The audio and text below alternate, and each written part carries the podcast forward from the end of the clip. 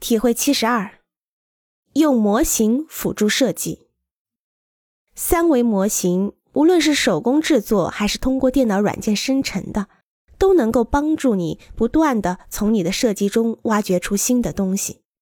对设计最有帮助的模型是建筑的体块模型。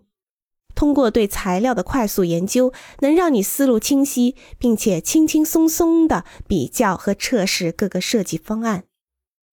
这些材料包括粘土、卡纸、泡沫材料、塑料、金属板等所有能够利用的物品。精雕细琢的展示模型并不是一种很好有效的设计工具，因为他们的目的是展示已经完成的设计成果。而不能帮助你激发创意和想象力。